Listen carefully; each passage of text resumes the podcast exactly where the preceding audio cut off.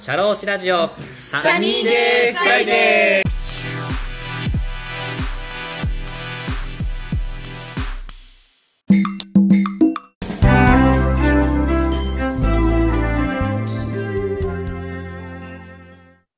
で次、あの、これってドバイだけドバイ人の世界生活習慣ってやつなんですけど、あーえっと、これさっきちょっと裏で話してたとのと同じあの話してたように、えっとはい次の質問ともちょっと重複しますけど、はいあのドバイだけの生活習慣っていうのは、まあ、あんまりその結局いろんな人種の人が集まってる地域なのでないかなと。で、ドバイ人っていうとちょっと語弊が、言い方が違うのかもしれないけど、そのさっき言ったイマラティっていうこの UAE の、まあ、UAE 国民はい。は結局この湾岸諸国の他の国の人たちとあまり大きな違いはなさそうな気がするんですね。でただまあドバイだけかなというかこの辺特有かなって思った最近あったニュースはい。出来事ははい。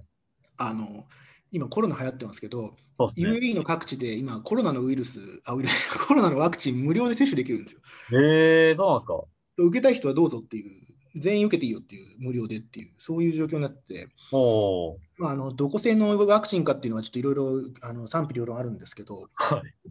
うん無料で受けられるんですよ。で、あのー作戦としてはやっぱ早く全員にワクチンできるだけ多く、まあ、全員受け受ける必要ないみたいですよね、その集団免疫つけるために。6割ぐらいの人が多分免疫持てばパンデミックが収まるっていうふうなことを言う人がいて、まああ日本あの日本人も6割かかっちゃもう大丈夫だろうとか言ってる人もいますけど、そんなかかってたらね、どんだけバタバタ人が死んで、ばばどんだけ病院が大変なことになるんだって話なんで、そこは避けたいと思いますけど、はいあの結局、こっちの人の作戦は、できるだけ早くみんなワクチン打って、観光を開けたいんですよね。あ、ああ、ビジネスなるほど。そうなんですよね。で、えっと、別に必ず受けてくださいって義務付けられてるわけじゃワクチンを受けろって義務付けられてるわけじゃないんですけど、例えば、はあのドバイは緩いですけど、アブダビの、隣のアブダビで、あの僕なんかの仕事で言ったら、スーパー回るとか、はいあ。のそういう仕事をしたいんだったら、2週間おきに PCR 検査の陰性証明を出すか、しかも自費で自費で。うん、会社の金で、まあ、結局会社の金ですけど、会社の金で、まま2週間に1回 PCR 検査の陰性証明書を発行するして、携帯するか、無料ではい。ワクチンを受けないとはい。仕事しちゃダメですよ、そういう類のっていうルールになってて、ええあのパブリあとパブリックのセクターのその公務員、公務員っていうか、なんどういう人が具体的に当てはまってるのか分かんないですけど、はい。まあ、あの公共施設で窓口やってる人とか、人と接するじゃないですか。あそういう人はあのワクチン絶対受けてくださいっていう。あ、そうなんですか。そうじゃなかったら2週間に1回、P- はい PCR 検査を金出してやって、はい。あのううつさないですよ、人にっていうのを証明しないと働けないことになってて、ああ。でこれでやると、きっと企業はいとしては金出したくないから、そんなたくさんはい。ワクチン受けろっていう話になってくると思うんですよね。だそうすると、必然的にワクチン受ける人が増えて、はい。でだんだんあのもう UAE はあのコロナ広がることないから観光も開けるし観光開ければ、あのなんだろうねあの外国人のか出出稼ぎ労働者も今失業してるけどはい。戻ってきていいよって言ってあの経済活性化しますよってそういう流れにしたいんだなっていうのがすごい見えてて。おお、活性化すると。うん。はい。まあ、これがいいか 悪いかは、まあ、ちょっと日本人的な感覚で言うと微妙なところですけど、でもこっちは今そういうふうにやってるっていうのが、ちょっとまあびっくりというか、いややることやるなっていう 感想。え、一度なんかセンターとかに行って予約なしで行けるんですか？ワクチン打てるんですか？なんかワクチン打てる病院のリストがあって、確か特に事前予約、どっちだ、PCR は事前予約なしで受けられて、ああ、そうなんですか。PCR もね、でも150ディルハムとか250ディルハムだから、4 5000円前後ぐらい、6あー高くても7000円ぐらいで受けられて、はい。日本なんか陰性証明出そうと思ったら3万とかかかるもんね。そうですね。バカみたいなね。ってな話になっちゃうのを知ってるので、なんかはいやっぱ、そういうなんてやることは徹底してやるなっていうのが、こっちの人のやり方の印象ですかね。おお、もう、一気に受けさせて執着させようっていう感じなんです。すごいすごいよね。これで副作用出てバタバタ死んじゃったらどうすんのって思うけど、日本人だったらさ。最近びっくりしたニュースはそんな感じですか？まあ、びっくりというか、ちょっと衝撃。そうですかっていう感じですね。まあ、でも、あの、ありがたいのは別に、外国人の出稼ぎ労働者、私たちみたいな駐在員とかに強制してないところは助かってるけどね、俺受けたくないからね。ああ。うん、なんなら、まあ、あの、ここで言っていいか分かんないけど、一回陽性になってる人なんで、私なんて。あ あなた、ね、無症状ですけど、あ。はい。陽性になってる人なんで、3ヶ月ぐらい前に。はい。別に3ヶ月前じゃないか、4ヶ月前かも。はい。今更いいでしょっていうね。本当だったら抗体あるでしょっていう。まあ、免疫を持ってるってことですもんね、ある程度ね。そうあのまあ、免疫を持ってるか分かんないけど、あんなあの、ね、2週間隔離されて、2週間在宅勤務させられて、海外赴に1ヶ月伸ばされて、はい。本当はあのとんでもない経験をしてしまったので、もうはい二度といいですね。そうですね。そう実はこっちでも1回 PCR やってて、はい。いこっちでも1回実は PCR 検査やってて、おー、はい。もう日本人で3回も一般人で PCR 検査今まで受けた人いないでしょって思うんです よ。僕一回珍しい、なかなか。駐在行く前に1回受けて陽陽性で、で1回、はい1ヶ月空けて陰性で、この前ちょっといろいろあって、濃厚接触者になっちゃって、はい。で、受けて、本当あの、東京の地元の友達同士の話だから完全にギャグ扱いですよね。はい。本当にみんな1回も受けたことない人がほとんどだと思うんですよね、日本の場合。ああ、はい。ね、まあそんなこんなで。そうですね。まあ、日本みたいな民主主義の国は、こういう時はやっぱスピード感がないというか、あ仕方ない。まあ、もう僕はその方がいい、いい、まあ日本人はそれでもまあちゃんとやるからいいですけどね。あ、はい。ちゃんとやるというか、まあ、悪くはないので、はい。うん、っていう感じですね。了解です。で今、コロナの話になったので、次のはい。話に行くと,、えーと、コロナにおけるインあドバイでの生活の様子ってことで、はい、はい。ウーバーイーツとかマスクの着用などについてっていうふうに具体的に書いてもらってて、えっとはい。ウーバーイーツみたいなバイクはあの、はい。たくさん走ってます、あの街中。あの仕事を車通勤で自分で運転してるんですけど、はい。いっぱいバイク走ってて邪魔ですね。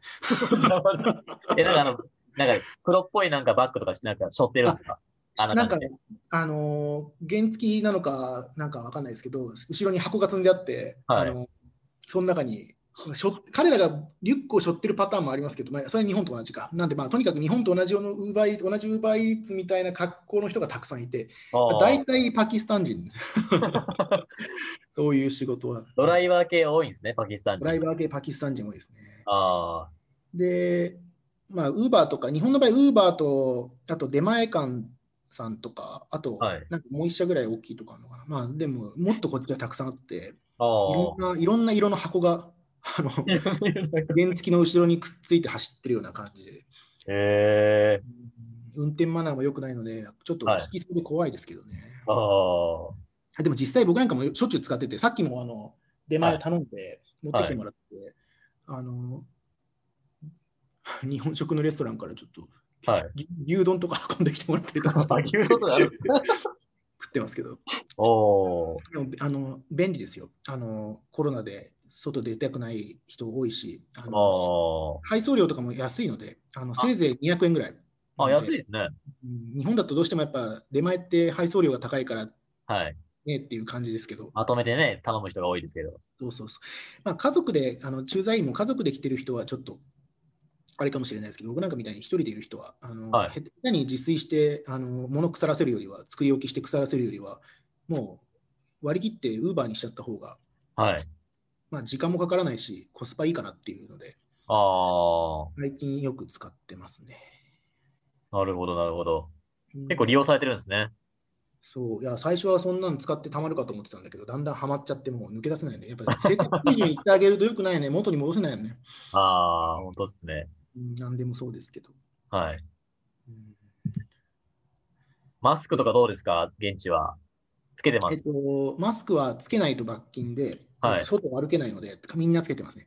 えっと、マスマスクつけないでそ屋外を歩くと3万ディルハム、8万円とか9万円とか罰金取られるので、あの3万ディルハムって、あ、3万3000ディルハムか、3000ディルハムなので、はい8万円、9万円。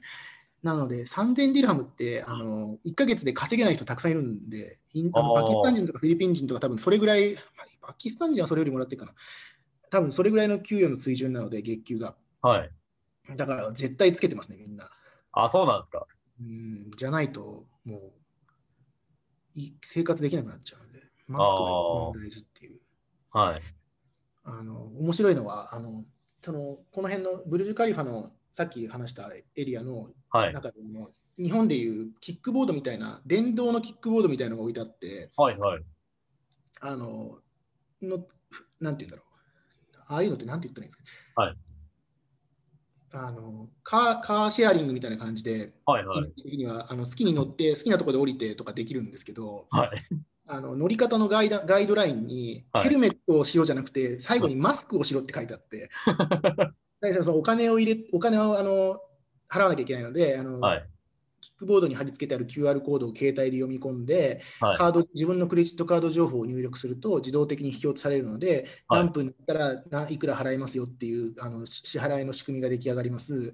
であの、アクセルがここで最大速度が20キロ出て、はいあの人歩道を走らなきゃいけないので、はいあ。の歩行者に気をつけて走りましょうねみたいな説明があった最後に、はい。あのわ最後にマスクを忘れずにつけて走りましょうって書いてあって、ヘルメットじゃねえのかそこはっていうぐらいマスクは徹底して結構20キロ早いですよね、だいぶ。るそう20キロ速くて、いですよね。結構怖いんですけど、でもなんか噂によると、あのそのフリーでフリーでっていうか、そのシェアリシェアされてるその街中にポッて駐車してあるキックボードは20キロまでしか出ないんだけど、はい。普通に市販されてるキックボード、私物にして買えるキックボードは40キロまで出るのもあるらしくて、40キロって車、その辺の車ちんたら走ってるやつより速いじゃねえかっていう。すげえ怖えって思いながら、まあでも40キロで飛ばしてるの今まで見たことないですけど、みんな20キロでは飛ばしてて、ああ、え、それノーノーヘルでいいんですか？ノーヘルでいいんですか？まあ、今んとこノーヘルでいいってことになってて、まあ、なってるっていうか、捕まってない、僕も何回か乗ってるんですけど、はい。ノーヘルで捕まってないので、まあ、マスクしてればいいんだろうなっていう。バックには厳しいんですね、ドバイ。マスクどんだけだ8よ、万円とか罰金やばいですよ。それうんうん。とんでもないよね。はいそんな、ま、罰金ね、最悪だよね、8万円も取られたらね。はい。こんな感じですかね。了解です。うん、じゃあ次は駐在員の一日の流れです。どんな風にして過ごしてるかっていう。あ大した一日じゃないですよ。日本にいるときとあんま変わらないですけどね、通勤が車になってるぐらいで、はいえっと、えっと、仕事はうちは朝8時から夕方4時半までなので、えっとはいまあ、7時45分ぐらいに会社に着くように車に乗って、はい。えっと、朝出勤してます。で、はい。昼昼が、えっと、12時から2時の間に1時間飯を食ってくださいっていうルールなので、はい。どっかで済ませて、で、4時半まで仕事して、まあ、立場的に、まあ、他の社員が帰ったら帰ろうかなみたいな感じなので、ああ。まあ、あの意外とよあのその定時ぴったりに帰らない人が多くて、社員が。あそうなんですね。なんかこっちだと、本当4時半だったら4時半にはもうパソコンを閉じてるぐらいの イメージで来たんですけど、意外と、あのまあ、さすがに5時過ぎていることはほとんどないですけど、まあ、4時40とか4時45とかまではいつもいて、あそうなん意外意外となんか、まあ、日本人に近いというか、本当ですね。うん、なんかそういう話聞くと、やっぱ欧米の人の方がぴったり帰るかなっていう気がしてきて、な意外とその辺は緩いというか、あそうなんですね。なんか日本以外はもうすぐ帰るイメージでした、なんか。そう、僕もそうだったんですけど、まあ、うちだけなのかもしれないですけど、まあでも、あ意外とその辺は、あの、緩くてというか、あ。ああ。そうですね。で、なんで彼らが帰って、まあ、我々も、まあ、日本人はうちは私と社長しかいないので、はい。えっと、5時半ぐらいには、だまあプラス1時間ぐらいでは、普段は忙しくないときは出るようにしてて、あで帰ってきて、あの出前を頼むわけですけど、い。あの飲み行くときもありますけど、はい。でも、基本的には帰って車で帰ってき、まあ、車なので飲み行っちゃうと、ね、代行みたいなの頼まなきゃいけなくなっちゃうので、ああ。かかってしょうがないから、基本的には会社出るときに、ウーバーを、ね、携帯で頼んで、はい。自分が車で家に帰り着いたと同じタイミングでウーバーが到着するみたいな、そういう注文の仕方をしてて、最近は。帰ったら、帰ったら着替えてシャワー浴びたら飯食えるみたいなね。最高じゃないですか。な本当にあのダラダラしてますよ。まあしるほど。そんなもちろん仕事の内容は、ね、何でもやらなきゃいけないので、はい。日本にいるときと比べれば。いろいろありますけど、でもまあ、そんなに、はい。他のもっとねあの、それこそさっき言ったインドとか行っちゃえばもっと大変なんだろうなと思うけど、こあこは別にあの車通勤の時にあの交通量がすごくてというか、道が広すぎて、みんな飛ばしまくってて、運転マナー悪くて、ちょっと運転怖いなっていうぐらいのリスクしかないかなっていう、あとはまあ、そんなに苦労してないところだと思います。え、どんな感じで運転マナー悪いんですか？ドバイの人は。まあ、ドバイの人というか、多分ここの辺の人たち、多分一般的なはい。ことなんだと思うんですけど、はい。まあ、ととにかくウィンカーを出さない。危な。車線変更の時に。そう、ギリギリで車線変更する。で、はいあのじゅ結構信号の、日本って信号が青になるタイミングって、はい対向車線は両方青じゃないですか。そうですね。で、だから要はい一周待てば、一回待てば、なんていうか、普通の十字路だったら、はい。自分のところが赤になったら、はい。その垂直、自分の待ってる道路と垂直に走ってる道路が赤になるのを待てば青になるじゃないですか。あ、そうですね。そうですね。じゃなくて、はい。なぜか、その、一周時計回りだったか反時計回りだったか忘れちゃったんですけど、はい一周するんですよ、わざわざ。青のランプがななので、日本の多分だから3倍はい待。たなきゃ、3倍か？ああ、そうですね ?3。倍待たなきゃ青にならない。だからそれもあって、はいやたら信号待ちになると1回が長くて、ああそうすると結構、列ができちゃったりとかするんですよね。あ合流の合流の時とか、信号待ちとか、すごい列ができちゃって、あ。はいで。みんなおとなしくちゃんと待てばいいのに、はい隙間があればもう、すもう隙があればそこに入ってくるんですよね。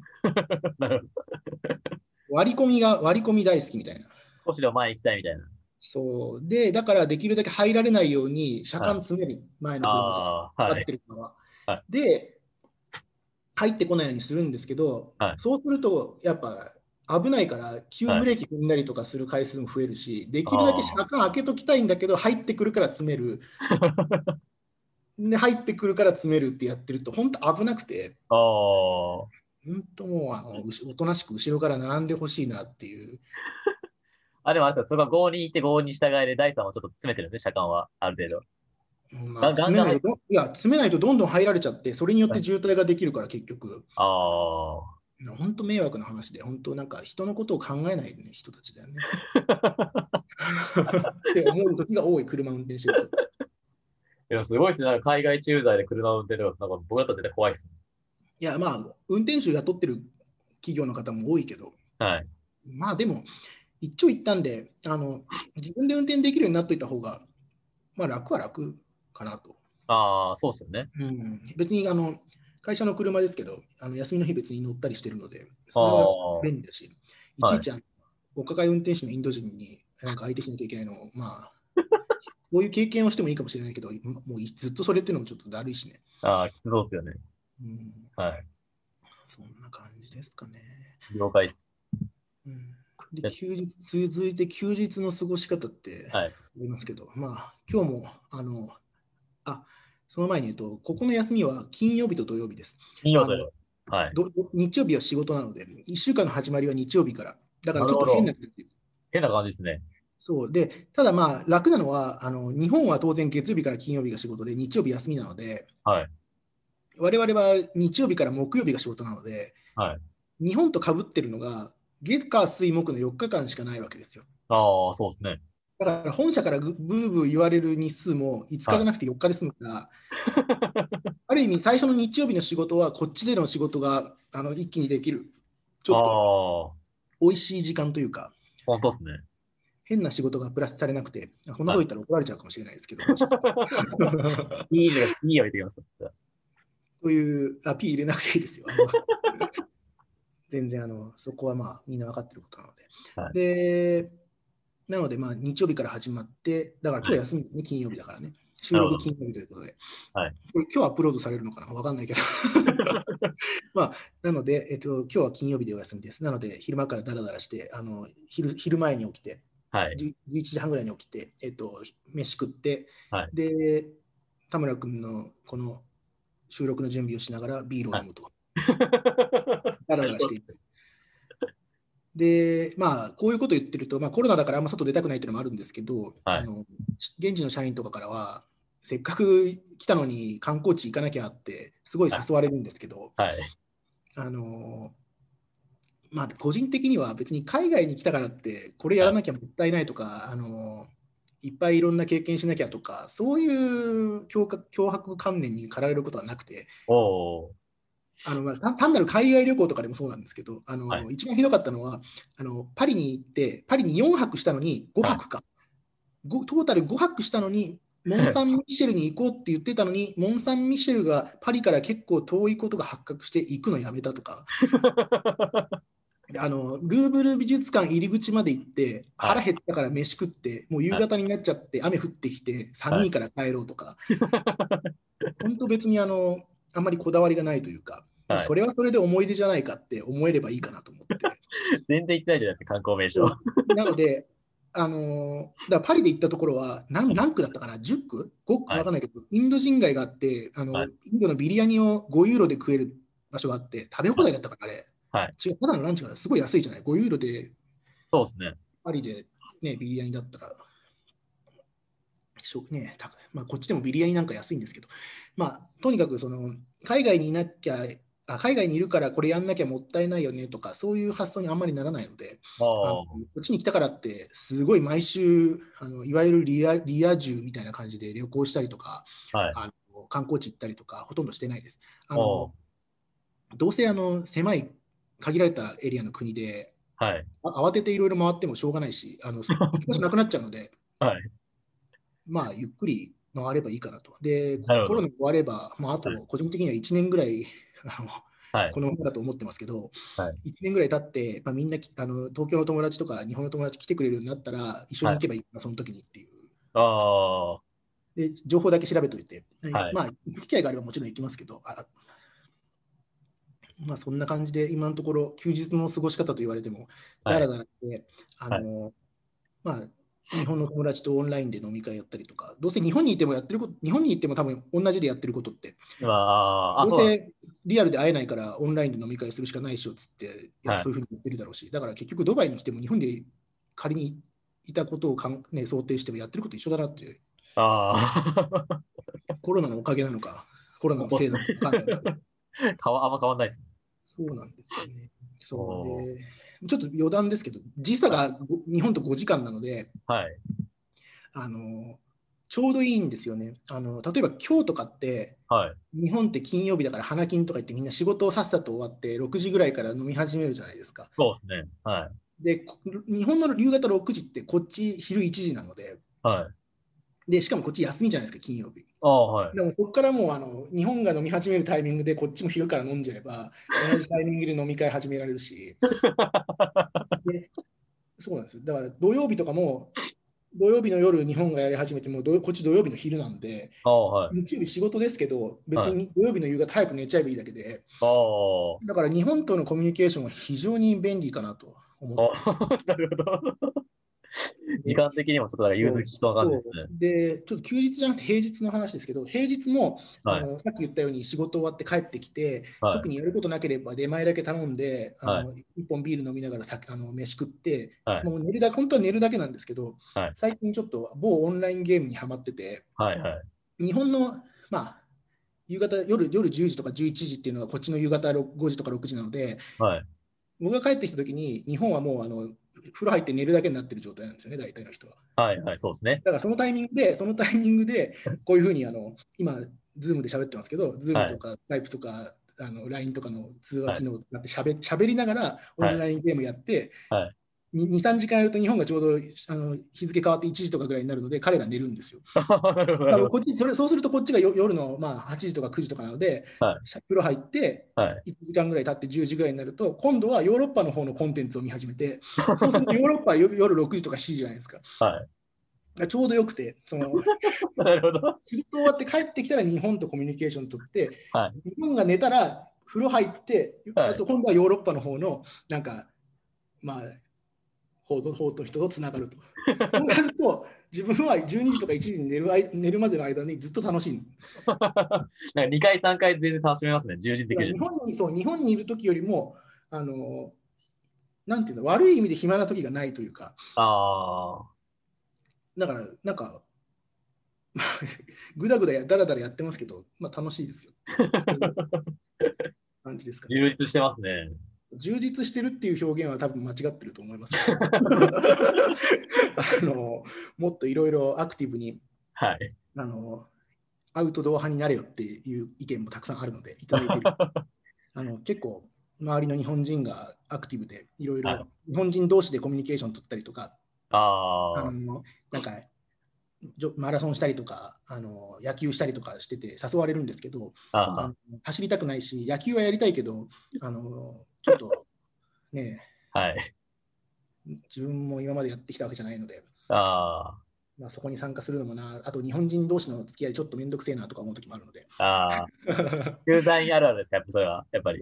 せっかくね、あの日本のあのあのめんどくさい雰囲気から脱出してきたのに、なんでこっちに来てまで日本人同士で付き合わなきゃいけないんだろうって思う瞬間もやっぱりあるので、人によってはそんな、あこの人波長合うなっていう人も当然いますけど、はい。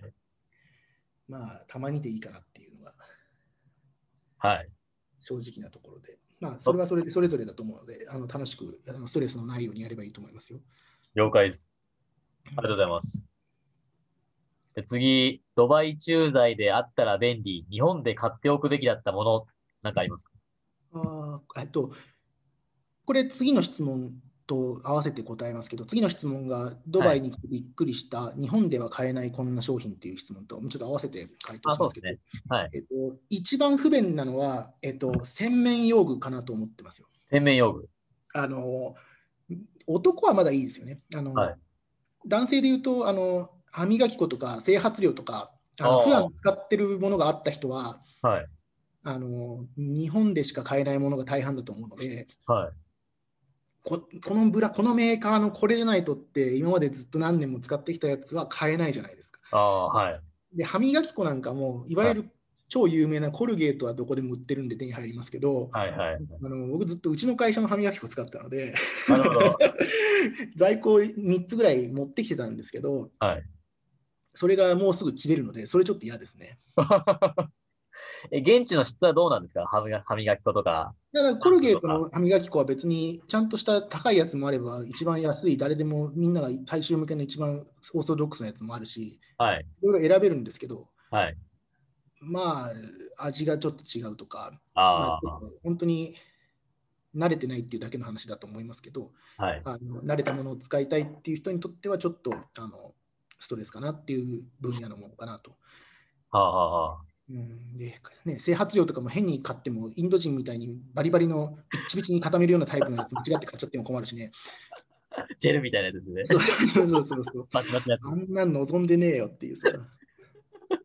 みんなビッチビチじゃんね。あんなつけな。日本のなんかソフトソフトな感じでないんですね。ふんわりした。そうそうそう。そうあいそうそもそもそういう髪質の人種もいないし、そういう髪型を求める人種もいないしさ、ね なかなかね、そういうところは日本人ならではのはい。製品ってやっぱあると思うので、そういうのは手に入りにくいので、はい。入りにくいというか、日本から持ってこないと多分ないですね。なので、そういう点では、まあだから、女性は化粧品の類がいっぱいあると思うので、ああ、これをこだわって使いたいという人は、やっぱそれなりにいると思うんで、そこは不便だなと思いますね。結構大変ですね。うんえっと、もっと言うと、シャンプー、リンス、コンディショナーとかも、あのまあ、有名なブランド、日本でも売られているようなものも売ってるので、それでよければいいけど、まあ、実際試しに使ってみないとどんなもんか分かんなかったりとか、自分に合うものが見つかるのかなとか、多分そういうことを考える人もいるのかなっていう気はしますね。ああ、じゃあまあ日本、ドバイに来るときにはやっぱ日本である程度そういうのを買ってきて、ストックした方がいいかだから本当はみんな1年に1回帰れるから、はい。デザインなんか、まあ、2年に1回の会社もあるかもしれないですけど、まあ、3年に1回とか、でもまあ定期的にあの物を送ってもらったりとかはできるわけですけど、今コロナでできないとかいう状況になってるので、ああ、ちょっと、ね、不不便不便に思ってる人は多いんじゃないかなと思いますね。そうですよね。で、そうね、日本で、逆に今度日本で買えないこんな商品ドバイでよかった、なんかこんなもの買ったということですけど、えっと、まあ日本で買えないわけじゃないかもしれないけど、はいこんなにありふれてないよねっていうものはやっぱり各国の食事じゃないかなと思うんですよね。おーそれこそショさっき最初に話したショッピングモールに必ずフードコートがついてて、はい。まあ、今やちょっとコロナで閉店してる店が、テナント潰れてる店が増えてますけど、やっぱいろんな国のファーストフードが食える、はい。手軽手軽に。例えばどんなもんですか？なんか、まあ、最近日本でも増えてますけど、はいケバブ的な、そのこっちの筋肉つ使ってるものとか、はい。もうあの普通日本じゃないでしょっていうぐらいアラビアアラビックな飯とか、はい。普通に食えるので、レバノン料理とかいう名前がついてるへえ。何お店とか結構多くて、はい。美味しいですけどね。あの羊肉好きなので、個人的には。はい。はい。とか、まあ、そうね。まあ、食べるものはいいかな。ああ。で結構もうなんか気分によってなんか食べるもんいっぱいあるから結構こ食には困んない感じなんですね。あまあ、食べたいものが、そういう海外のものに抵抗がない人とか、興味がある人は、すごく楽しいと思いますね。ああ。うん了解です。で意外とあの日本食は高いですけど、あのインド料理とか、はい。あのこの辺の料理って別にそんな極端に高いわけじゃないとかいうのもあるので、ものによっては。ああ。うん、だから日本人が駐在員として来て、はい。例えばインド料理食べると、え、こんな安くていいのっていう値段のお店とか結構あって。ああ。どれぐらい食べれるんですか？さっき出たビリヤニなんて、はいあ。のスーパーの惣菜コーナーでの話になっちゃいますけど、かあのパックに入れ詰めてもらって買うと、300円ぐらいでお腹いっぱいになるぐらいの量入れてくれて、おおだ。からなんか今日はいいかな、軽くで節約もしたいしってなったら、ああ。はうちの隣のスーパーのビリヤニくれっつって、い。チキンビリヤニ入れてもらうと300円で晩飯済むっていう。あ、結構安いですね。なんか日本だったら1000とか1500円とか。日本日本はまあ、インド料理屋ある増えてるけど、増えはいて増え一時期すごい一気に増えましたけど、安いわけじゃないですね。ですよね。はい。うんなので、そういう意味では安いかなと思いますね。あ安くていろんな国の食べ物が食える。一か一カ国にしか来てないのにいろんな国のものが食える。あフィリピン料理とかも当然いっぱいありますよ。フィリピン人いっぱいいるから。あ。あはいはいはい。でフィリピンの料理ってあの、まあ、地理的にも日本に近いので、あの日本人の口に合うと思う、下に合うと思いますね。ああ。了解です。うんありがとうございます。次は、最近あった面白い話、ドバイ駐在で何かあります？ああ、面白い話あ。その次の質問がびっくりした話なので、そうですね。えっと、これもこの間ちょっとちらっと話しましたけど、はい田村君にあの、車をぶつけられた話があって、はい。あの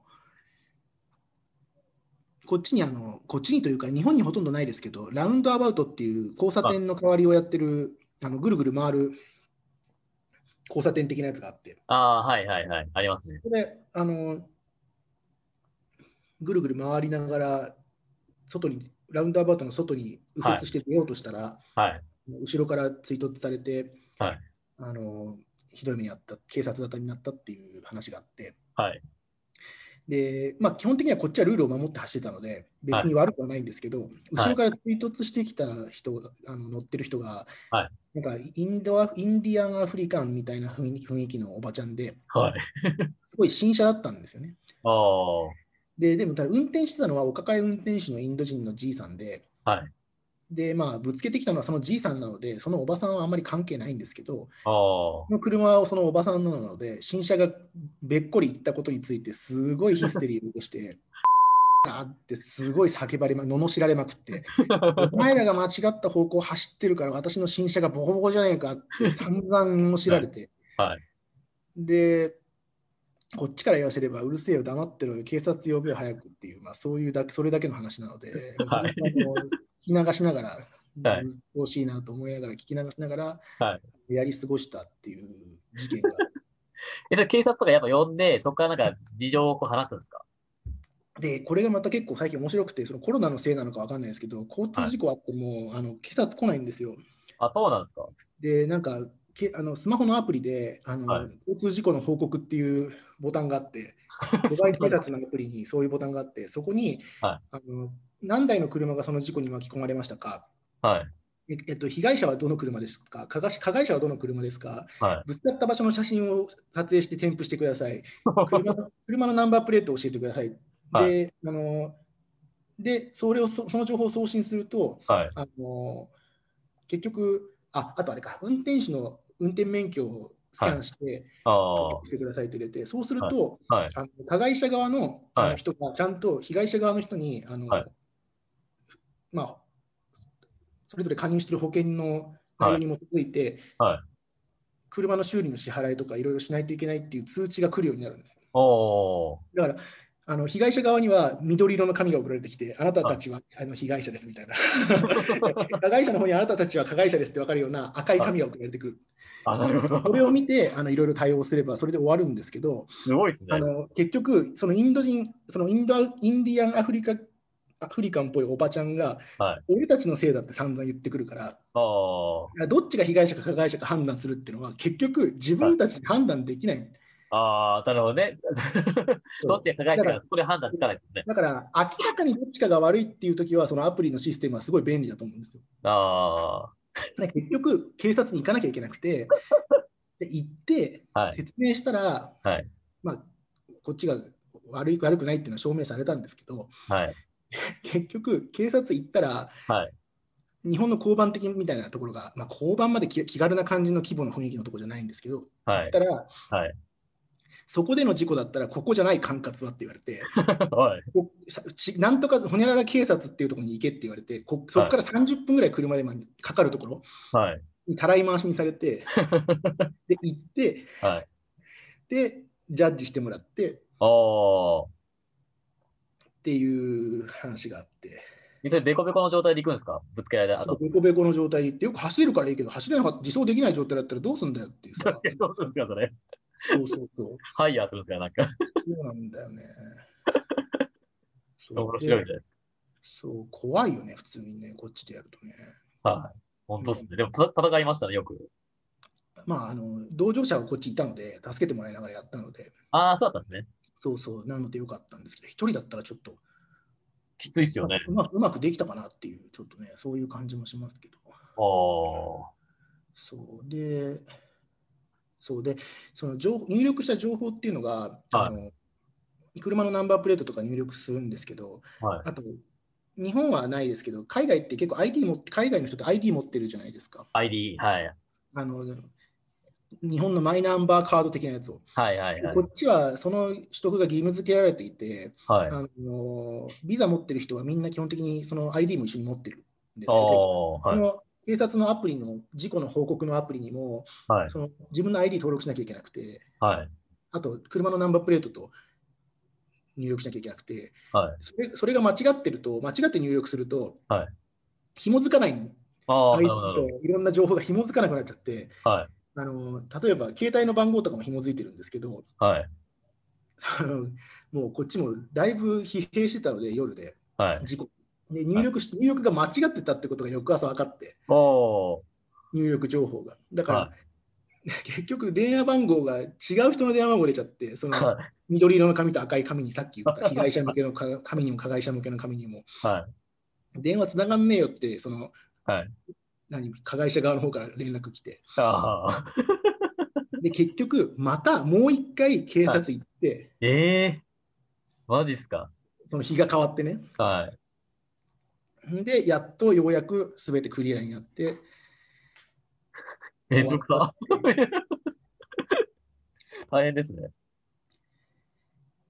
まあ、疲れましたね。あ でもは、はい。まああの、明らかにこっちが悪くないのは明らかだったので、はい。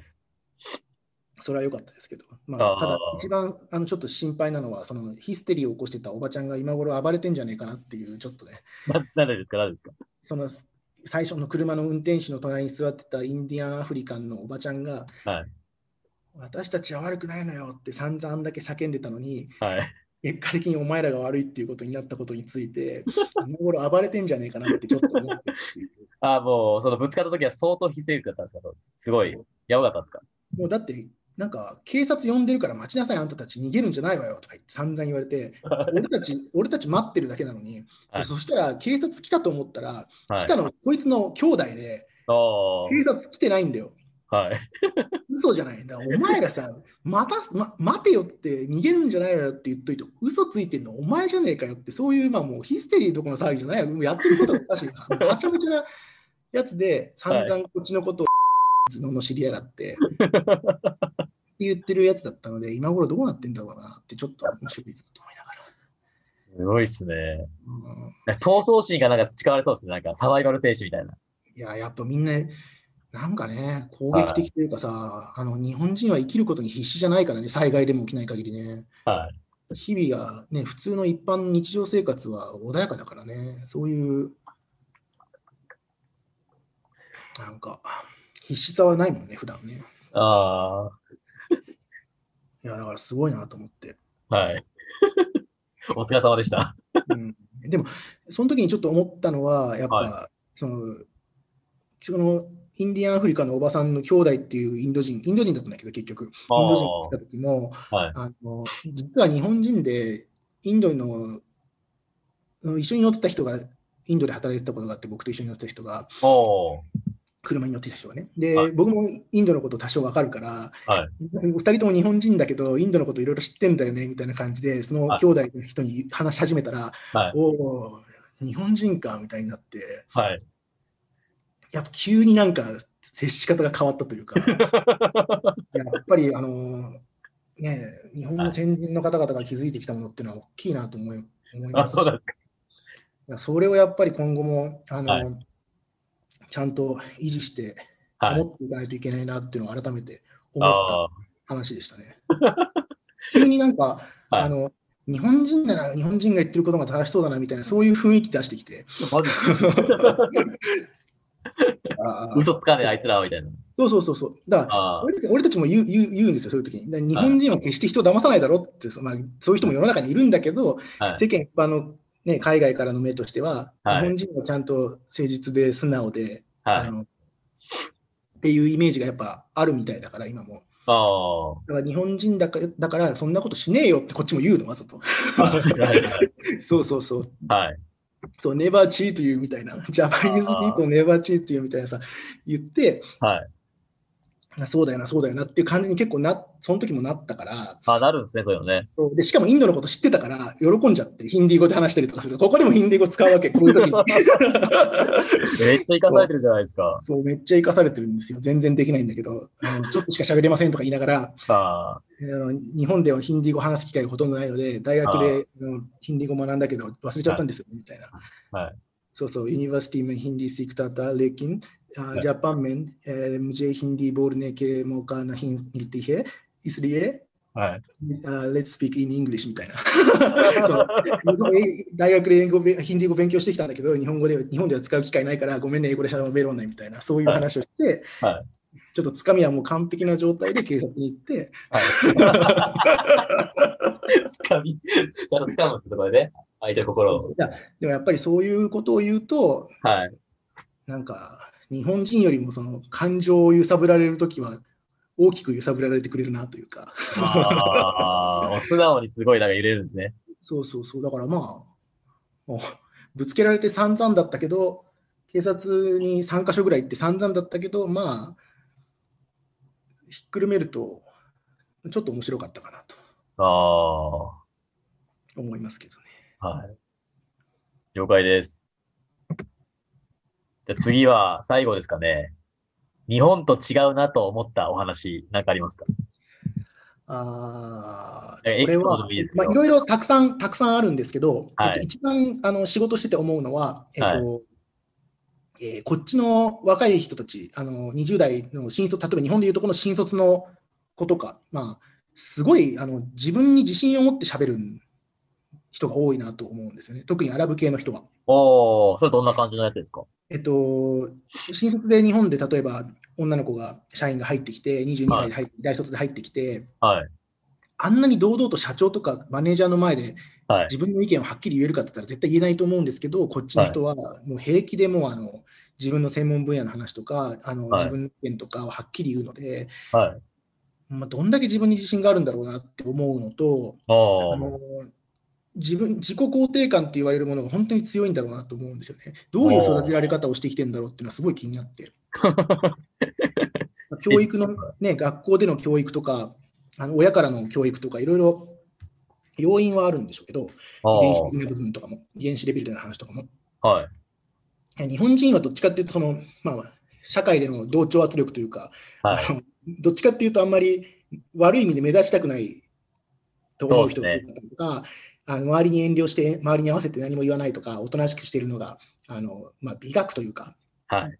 そういうふうに思って、ね、どっちかっていうとおとなしくしてる人の方が多いですけど、言いたいこと言わないで、でも、それは全くこっちの人はなくて、ああ、もう、あもうあ時には呆れますけど、基本的には、いやー、えーすごいなって感心するぐらい、あのはいはっきりと自分の思ってることとか意見を言ってくるかなと。ああ、で、まあ、自分が正しいって思えてるんだろうなっていうのがすごい伝わってくるので、逆に、ああのムカつくのはあの、はい。仕事してて、なんか書類作ったりとか、あのはい。なんだろうね、いろいろ仕事してる中で、ちょっとここだけ直してよとか言うと、はい。あいや、これはもともとこういうテンプレートの文章があって、真似したから間違えちゃってるんだで。だから私が間違えたわけじゃないよ。契約書とかこの前書いてて、例えば、あのなんか、あのいろいろ条項があって、はい。あのよく不可抗力は、不可抗力によるいろいろその、なんだろうね、はい。あるじゃない、そういう項目あーあ不可抗力が生じた場合は、あのこうも打つも、そこはまあ目をつむりますみたいな、そういう項目がよくあるじゃないですか、簡単に言うと。はい。そこで、その不可抗力の具体的な内容は、家事とはいか地震とか、いろいろ日本だったらあるじゃない？で、はい。英語で書いてあって、for example の後にか丸括弧で、はい。括弧付きでいろいろその地震とか、ね、はいいろいろある括弧が、はい後ろの丸括弧だけついてて、最初の丸括弧がどこにもなかったの。チェックした時ね。だから、ちょっとこの辺に、for example の前ぐらいにつければいいんじゃないのって言ったら、はいわかりましたで終わればいいのに、はい。もともとテンプレートで多分そうなってたんだって言い始める。どっかネットで拾ってきた契約書の真似しただけだから、私が間違ってるわけじゃないと。ああ、なるほど。あのね、だから、誰が間違ってるとかじゃなくて、いいから早くそこに直しゃ、そこ直しゃいいだけの話なんだってっていうふうにこっちからしたら思うんだけど、はい。やっぱ自己肯定感が強いのと同時に、はい自尊心が強すぎて、はい。否定されるとすごい頭に血が上るんだろうねっていうのがすごいこの3ヶ月で思った印象で、はい。全員が全員そうじゃないけど、そういう人がとても多いかなっていうあ感じがするんですよね。すごい優秀なので、まあ、はい普段ちゃんと一生懸命やってくれてる人たちなので、あ、はい。しょうがねえなと思いながら相手してるんですけど、あどういう理由があって、こういう自尊心が強くて、自分は正しいと思える子が育つんだろうなっていうのは最近すごい 日本と比較してしまうところですね。え、そこはやっぱバシッと言うべきなんですか？その人たちには。ちゃんと言ってあげた方がいいのか、なんか様子見た方がいいですか？やっぱり。俺最初言ったんだよね、わからないから。ああの最初の一その人はもう俺に俺に対してそういう態度を平気で毎月2回ぐらい取るから、まあ、もうもう5、6回は俺そういう対応されてるわけあ、はい。です。で、最初の1、2回は言ったんだけど、はい。えこれ言ってもよくねえなと思って、言っても意味ねえなと思って、今更。はい。子供の時からね、例えば小学校、中学校、高校ぐらいであの同じような注意をするんだったら、まだなんか聞いて聞く耳を持ちそうだけど、はいまあ、ポットでの日本人に言われて、直すようになるとも思えないし、直さなくても仕事してくれるから、あ、この人あに関しては。ね、それで仕事もひどかったら、雑だったら、あのちょっと他の言い方をししながら言うけど、指摘するけど、まあ、はい仕事ちゃんとしてくれてるし、今のところ言わなくていいかなって思ってしまっていますね。あ、ああ。確かに難しいですよね。そういやそう自信持って自分のこと喋るから、はい。あのまあ、賛否両論いろいろあるにしても、優秀な人人は優秀なので、とても。ああ、日本だからに同じ22歳の女子でも、日本人と比べると圧倒的に優秀だなって思う子もいるし、あ、全然違いますか？うん。ああ、男子、女子問わずだけど、女性の方がなんかそういうところは我が強そうというか、あそこはそこは一緒で、はい。日本人と。そんなこと言ったら、リスナーの方に怒られてしまうかもしれないです。はい。まあ、そこがやっぱ日本と大きく違うなと思ったのが、はい。はい、今話せる話かなと了解です。思います。はい。あありがとうございます。なんか付け加えでなんか話したいことなんかありますか？もう全部言い尽くしましたか？まあ、ちょっとなんか余計に喋りすぎて、また得意の余計に喋りすぎた感が 本当ですか？いや、たくさんいろいろとドバイについて、あの、生の話も聞けたんで、よかったえです。えいや、まあ、あの、個人的にはまた今後もいろいろ 話をできればと思いますので。またちょっと収録読みますので、またちょっといろいろえー話を仕入れてもらって、また教えてください。もうあの2回目は多分8割方同じ、今日と同じ話になっちゃうと思うので、まあ、あのだいぶちょっと時間を空けてもらってお願いします。了解です。わかりました。はいまた読ませてもらいますので。はい、はい。じゃあそれでは、本日のゲストはドバイにお住まいの大さんでした。ありがとうございました。ありがとうございました。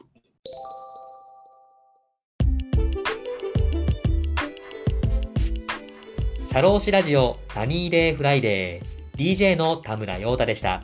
それでは次回もリスナーの皆様のお耳にかかれることを楽しみにしております。